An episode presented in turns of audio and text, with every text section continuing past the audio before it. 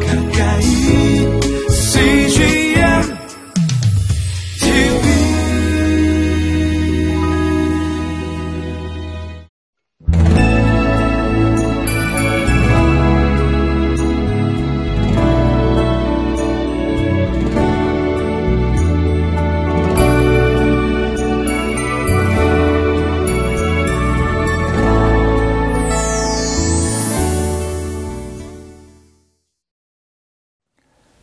인간의 역사는 계속해서 승자들에 의해서 기록된다고 합니다. 아, 여러분들의 역사는 어떤 승리와 어떤 패배가 있었습니까? 다윗의 인생을 보면 아, 다윗이 실수할 때도 있고 어, 실패할 때도 있었습니다. 그러나 다윗의 인생 전체를 보면 날마다 결국에는 승리하는 인생임을 우리는 볼 수가 있습니다. 하나님은 우리에게 반드시 우리 인생 가운데 찾아오셔서 승리를 주시는 분이십니다. 저와 여러분들의 인생이 결국에는 마지막에 승리하는 인생으로 마무리되는 그러한 한 해, 그러한 인생이 되시기를 주님 이름으로 축원합니다.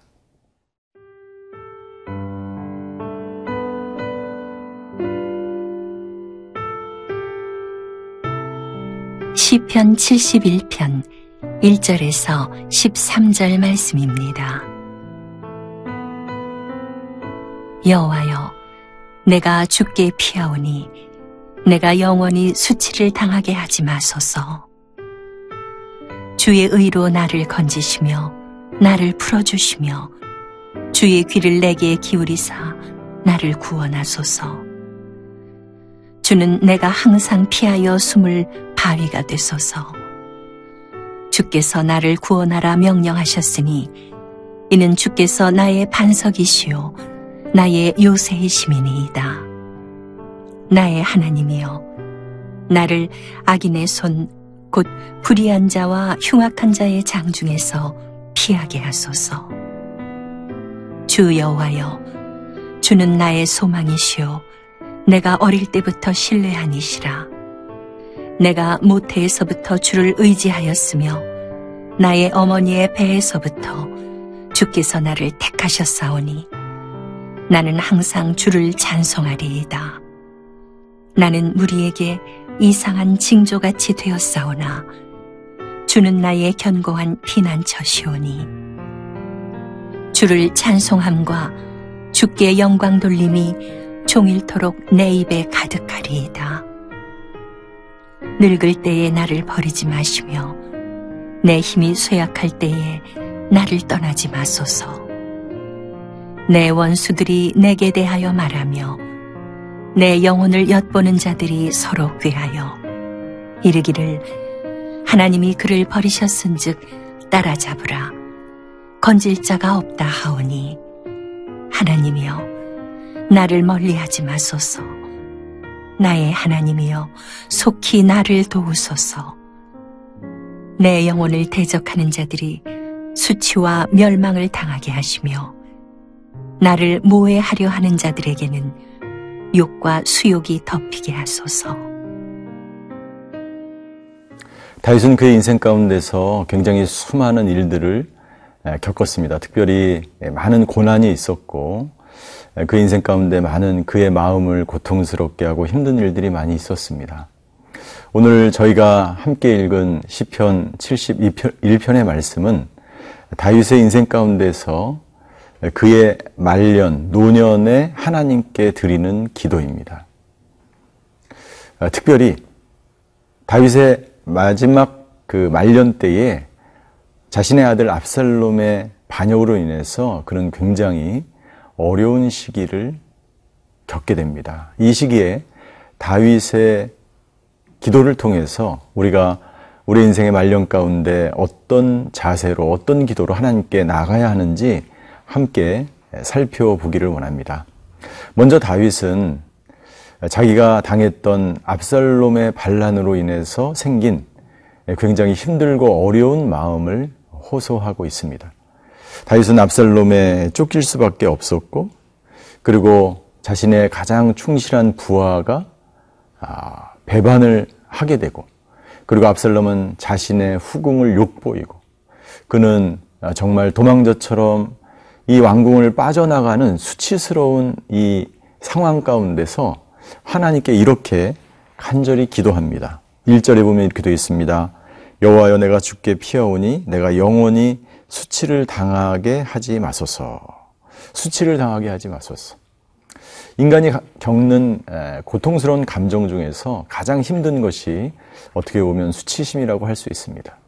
그것도 나이가 많이 백발이 성성하고 어, 정말 그 노년에 수치를 당하게 보면 당하게 되면 그것은 참을 수 없는 고통이죠. 다윗이 이런 고통 가운데 하나님께 이렇게 기도합니다. 주는 내가 항상 피하여 숨을 바위가 되달라고 하는 것입니다. 무슨 말이냐면요. 다윗이 이 수치를 모면하기 위해서 택한 결정이 있는데 그것은 뭐냐면 영원한 견고한 피난처 대신 하나님께로 피하였다는 것입니다. 여러분들 저와 여러분들도 마찬가지입니다. 우리가 수치를 당하고 어려움을 겪고 모욕을 당할 때 우리가 할 수 있는 방법은 다윗처럼 하나님께 나아가 기도하며 우리의 견고한 영원한 피난처 대신 바위 대신 하나님께 피하는 것입니다. 그 하나님께 피할 때만이 우리가 그 수치에서부터 자유로울 수 있기 때문입니다. 그래서 다윗은 이렇게 고백하는 것이죠. 3절 후반절에 보니까 주께서 나의 반석이시오 나의 요새이십니다. 이 세상에서 그 말년에 당한 모욕과 수치, 배반, 그 상황 가운데서 다윗을 지킬 수 있었던 것은 바로 피난처요, 바위요, 요새 대신 하나님 외에는 없었습니다. 저와 여러분들의 피난처는 누구입니까? 저와 여러분들의 요새와 반석은 누구입니까? 무엇입니까? 오늘 다윗은 오직 피난처를 하나님으로만 삼았기 때문에 하나님께서 다윗을 다시 예, 왕궁으로 불러들이고 다윗이 하나님께로 다시 가까이 나아갈 수 있었다는 것을 우리는 역사적으로 볼 수가 있는 것이죠. 여러분들 다윗처럼 힘들고 어려운 감정 가운데 계신 분이 계시다면 특별히 우리는 이 세상을 살면서 수많은 수치스러운 일을 당할 수 있습니다. 수치스러운 일을 당한 것이 문제가 아니라 그 당한 이후에 내가 어떻게 반응하느냐가 중요한 것이죠. 다윗은 하나님께 나아가기로 결단합니다. 그리고 그 하나님께 숨습니다. 바위 대신 피난처 대신 요새 대신 그 하나님께 나아감으로 말미암아 그는 안전하게 거할 수 있었고 말년에 그가 경험했던 그 수치심에서 돌이켜 하나님의 구원하심을 경험할 수가 있었습니다. 저와 여러분들도 아, 이 다윗과 같은 상황, 수치스러운 상황 가운데 있을 때 피난처 대신 그 하나님께로 피하셔서 우리를 구원하시는 그 하나님을 경험하시는 그런 믿음이 그러한 신앙의 여정이 있게 되기를 바랍니다.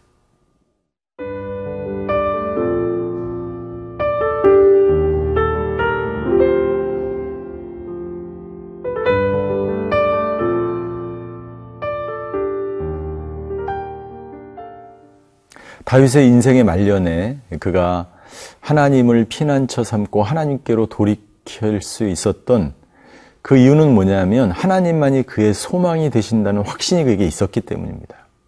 그것이 바로 믿음이죠. 여러분들 어디에 내가 힘들고 어렵고 낙심될 때에 무엇에 소망을 두느냐가 그래서 굉장히 중요한 것입니다.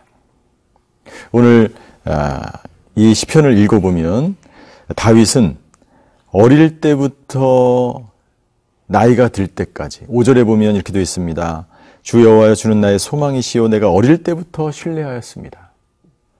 예, 하나님을 어릴 때부터 신뢰했던 다윗. 그리고 9절로 이어집니다. 늙을 때 나를 버리지 마소서. 예, 어렸을 때는 힘이 있고 열정이 있고 돌아다니고 비전이 있고 꿈이 있습니다. 그러나 이제 나이가 들면 그것이 점점 사그라들고 어, 힘들고 어, 구절에 보니까 쇠약해지게 되죠. 예, 그때 하나님을 또 찾는 것입니다.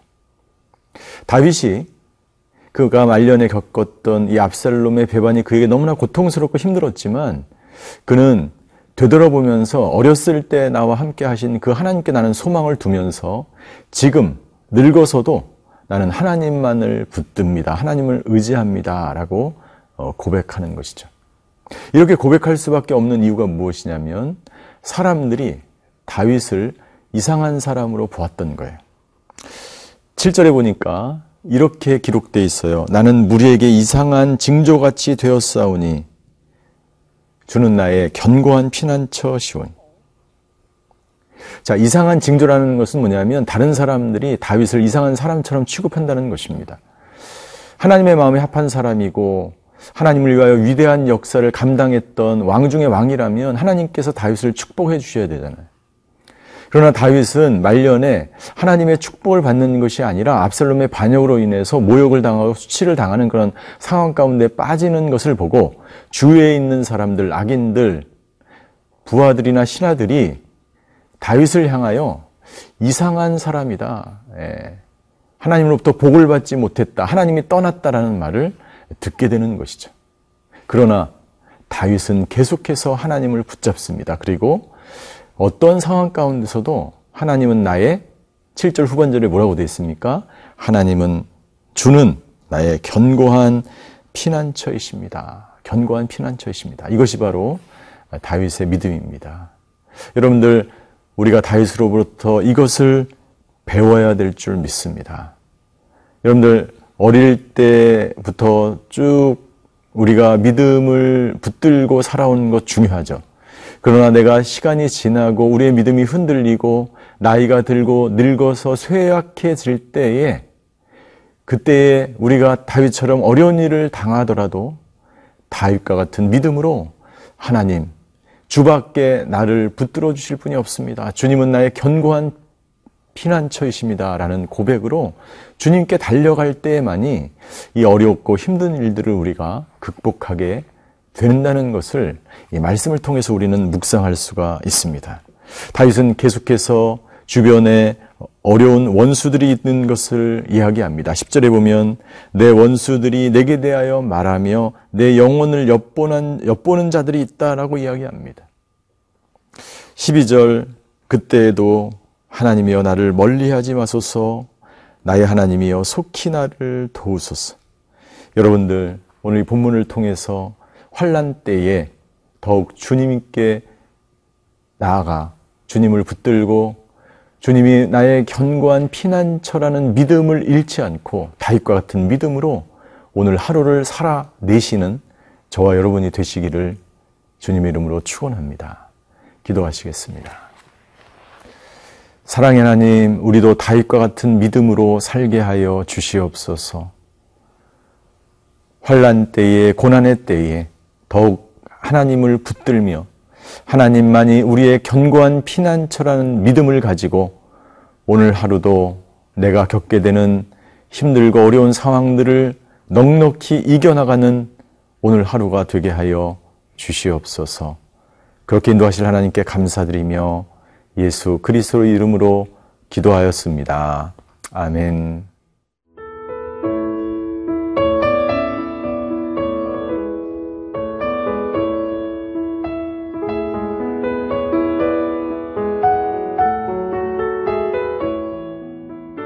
이 프로그램은 시청자 여러분의 소중한 후원으로 제작됩니다.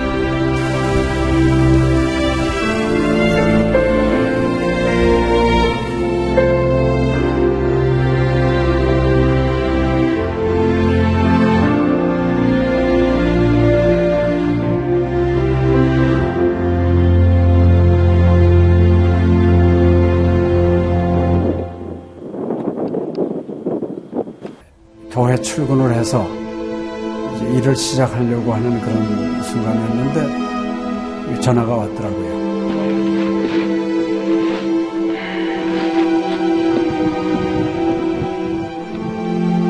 떨리는 음성으로 어, 우리 김성호 선교사가 그 지방사역 나갔다가 전기 사고로 예, 소천을 했습니다.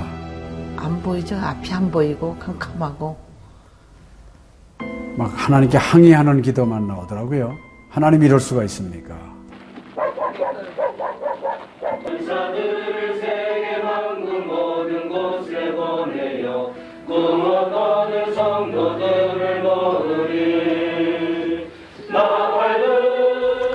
성호야 미안하다 미안해 이렇게 그 생각밖에 없어요.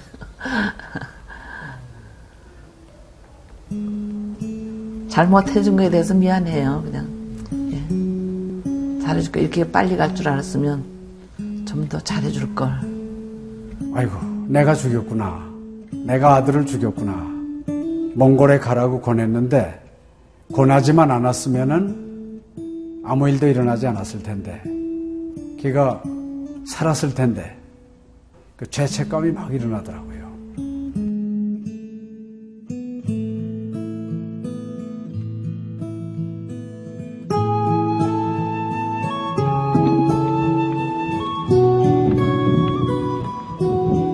김성호 아들은 네, 네가 보낸 것이 아니라 내가 보냈다. 하나님께서 아들을 보내셨다고 하는 그런 음성으로 저희가 들려지는. 2000년도에 저희 아들을 그 울란바토르 날랑 공동묘지에 묻으면서 그 하나님의 속삭임이 제 마음에 있으셨어요. 예, 김여일아, 때가 되면 너도 와라.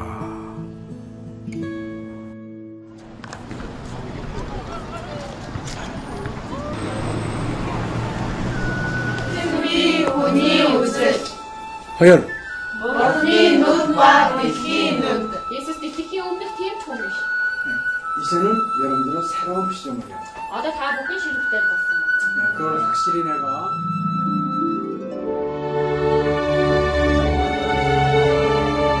저희 아들 그 추모하는 에, 바로 이제 그 시기에 제가 그 CGN으로부터 연락을 받았다는 게 참 그냥 우연만은 아닌 것 같아요. 이 선교 현장에 그 교육 프로그램이 많이 빈약하기 때문에 TV 프로그램 같은 걸 통해서 그 조금 부족한 부분을 좀 보충했으면 하는 그런 생각을 늘 가지고 있었는데 아유 너무 참 좋다는 걸 느꼈습니다. 어, 하나님께서 또 저희 가정에 또 우리 제 사역지에 주시는 좋은 선물이 아닌가 저는 그런 생각을 좀 하게 되었습니다. одоо Монгол болохоор яг христчсэн нэвтрүүлэг гэх юм бол нэг их байдаггүй. М, Тэр ганцхан зөвлөг ганцхан байдаг болохоор тэр нь ч гэсэндээ сая христний ингээд сайн үзүүлч ч юм уу тэ христийг яг шууд ингээд амжуулах ямарч боломжгүй байдаг учраас ярьж сонсож чадахгүй байсан мэд хүмүүс англи сурангаа судаан сурж байгаа учраас а тэрийг бас сонсоод ингэж уншаад тэтгэл хийж байгаа даа талархалтай нэг зүгээр ингээд нэвтрүүлэг гараагүй штэ тэгээд өхөө яа христчэн бусад орнууд маань яаж мөргөл өрөвт юм өөр бас тхэн хүмүүс ямар хөө байдлаар хүлээж авд ийм хөө байдлуудыг хүлээж авдаг байгаа юм. Монгол ирсэн СЖН-д нэвтрүүлгийнхаа даа тэгээ баярлаа. Тэг үнхээр баярлаа. Тэг амжилт хүсье аа. Амжилт. Сургууль дээр ин телевизийг бидлсэн баярлаа. Маш гоё. хайртай шүү. 사랑해요. 감사합니다. CGN